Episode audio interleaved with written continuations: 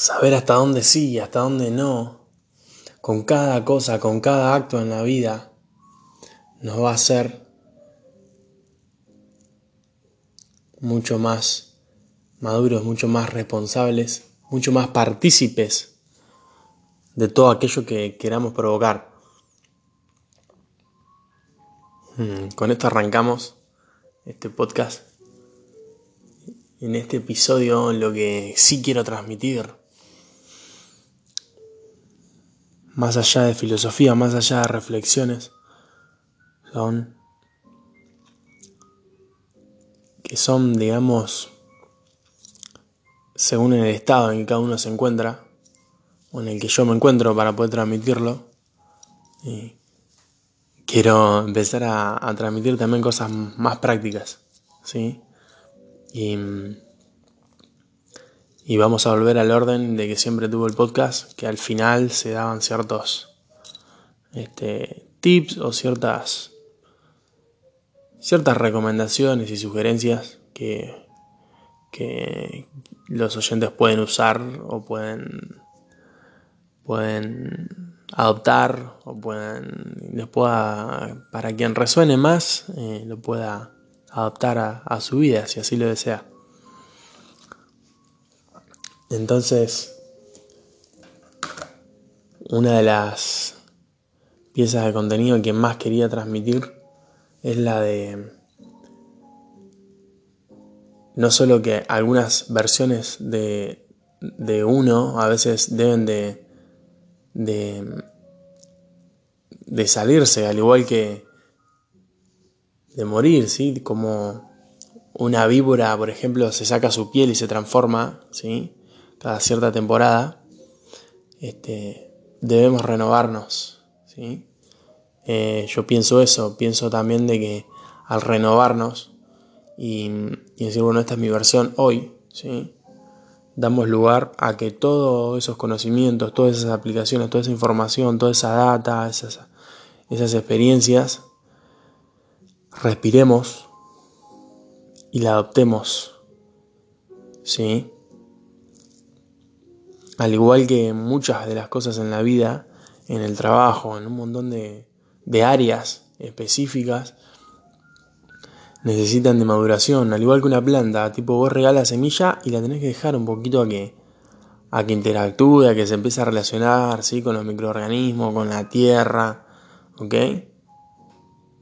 Este, esto te lo puede decir ¿sí? cualquier jardinero, digamos. Vos tenés que regar la planta y de a poco después lo va surgiendo. Y un día da frutos. ¿sí? O da sombra, o, o, lo que sea, o es un árbol ¿sí? que mejora el medio ambiente. Entonces, es accionar es parte de eso. Y otra parte muy importante, ¿sí? Es el dejar tiempo para que las cosas se maduren. ¿Sí? Si yo hago ejercicio, por ejemplo, y estoy todos los, todos los días, todo el tiempo, haciendo más fuerza y más fuerza y más fuerza y corriendo y plan, plan, plan, no voy a dejar tiempo para que el músculo madure. Y, y cuando madura el músculo crece. Entonces esos tiempos son muy importantes, muy importantes, extremadamente importantes. Te diría que demasiado importantes, tales así que si no se les da esos tiempos, puede que el trabajo realizado no rinda sus frutos como debe de rendir, porque como al igual que una planta está pasada de agua, ¿sí? Bueno, eh, podemos también los seres humanos pasarnos de ciertas cosas, en el trabajo, en la vida, en todo, ¿sí? Y para evitar que esto suceda, debemos darnos tiempo. Debemos darnos tiempos. Una vuelta leyendo, investigando a las personas eh, con los resultados que, yo quiero tener, eh, observé que uno había dicho, y hay momentos en los que simplemente debo de sentarme en el sillón a reflexionar sobre la vida. Punto. Parar y darme un momento. Personas que seguramente eh, les gustaba estar todo el día incómodas. Personas que viven en incertidumbre. Personas que van de acá para allá. Personas que amanecen a las 5 a.m. Personas que hacen ejercicio. Personas que tienen mil y una cosas que resolver. Personas que trabajan a más no poder, personas muy creativas, personas muy productoras de, de, de todo sentido. Personas altamente productivas, personas saludables, personas con hábitos de, de prosperidad también, de abundancia, personas con dotes de liderazgo. Esas personas también se tienen que frenar. Esas personas también deben de hacer pausas. Porque las pausas, hmm, quizá con una vela, quizá con dos, quizá con tres, y un tecito,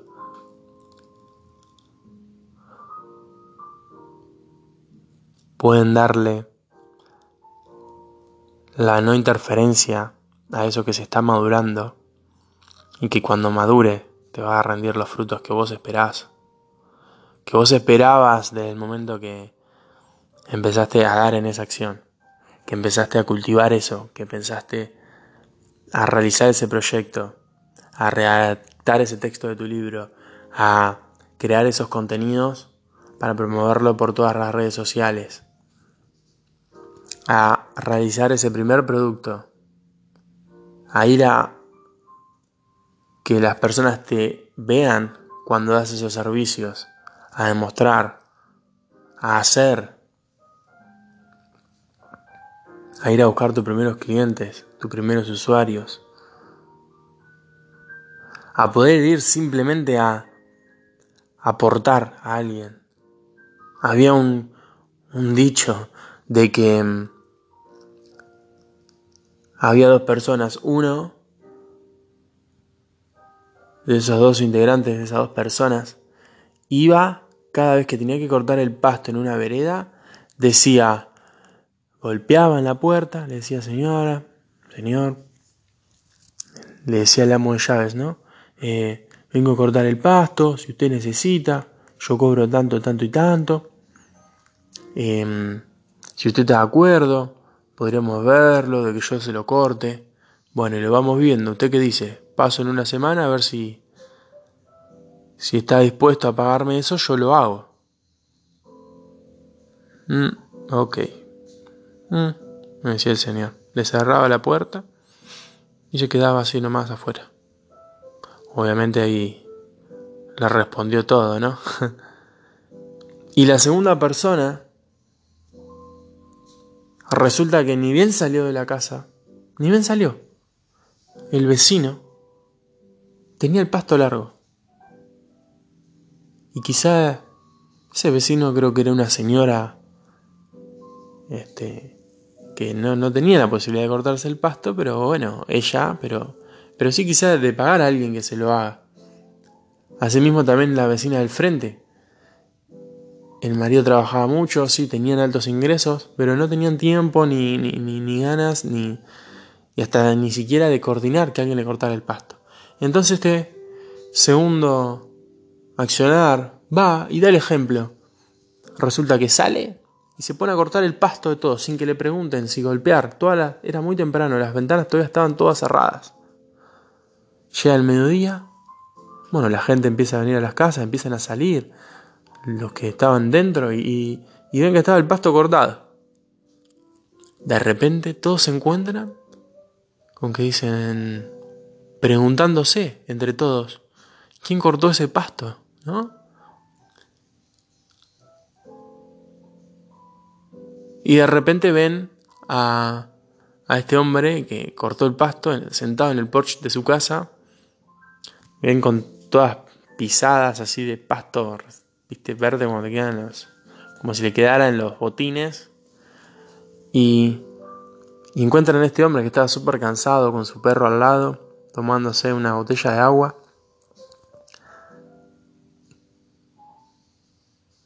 Y le dicen, oye, vos nos cortaste el pasto, vecino. Sí, sí, le dicen. Sí, porque realmente quiero que la cuadra reluzca de esta belleza natural que nos da el orden, la limpieza. Y también plantea algunas plantitas, algunas flores de decoración por acá y por allá, miren. Porque quiero que toda esta belleza natural podamos apreciarla y que esté para, para nuestros ojos y también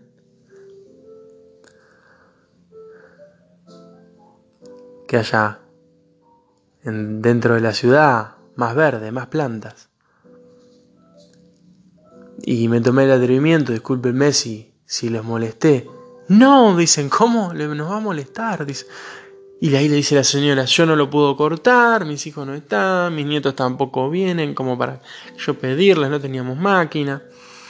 Dice la persona al frente, no, dice, sí, si mi marido trabaja un montón, yo ni siquiera con los hijos, con esto, con lo otro, con mi trabajo, dice, no tengo tiempo para ni siquiera cortarlo, ni siquiera coordinar. Y ahí les dice, pues, ¿cuánto te debemos? Decinos. Bueno, él le da una cifra, ¿no? Y resulta que la señora dice, bueno, bueno, chico, bueno. Vale, paga la señora lo que él le dijo. La otra persona, la mujer que estaba en la vecina del frente, le da eso y el doble. Dice, por tu voluntad, chico, le dice.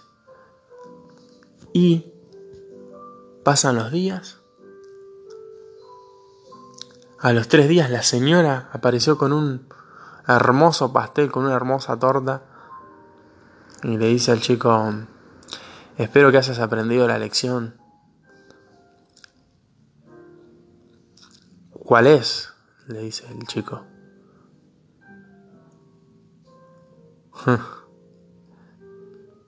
Se ve que sos muy puro, le dice la señora y que tu actitud lo es todo.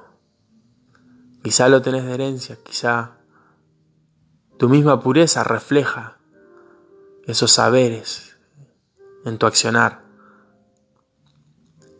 Y así nos cortaste el pasto sin que siquiera te lo hubiésemos dicho. Sin siquiera saber si ibas a cobrar un pago por eso.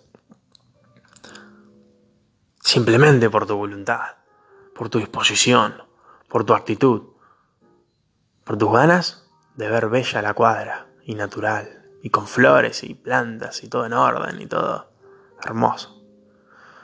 Y la lección, chico, es que ponte en movimiento y los patitos se acomodan.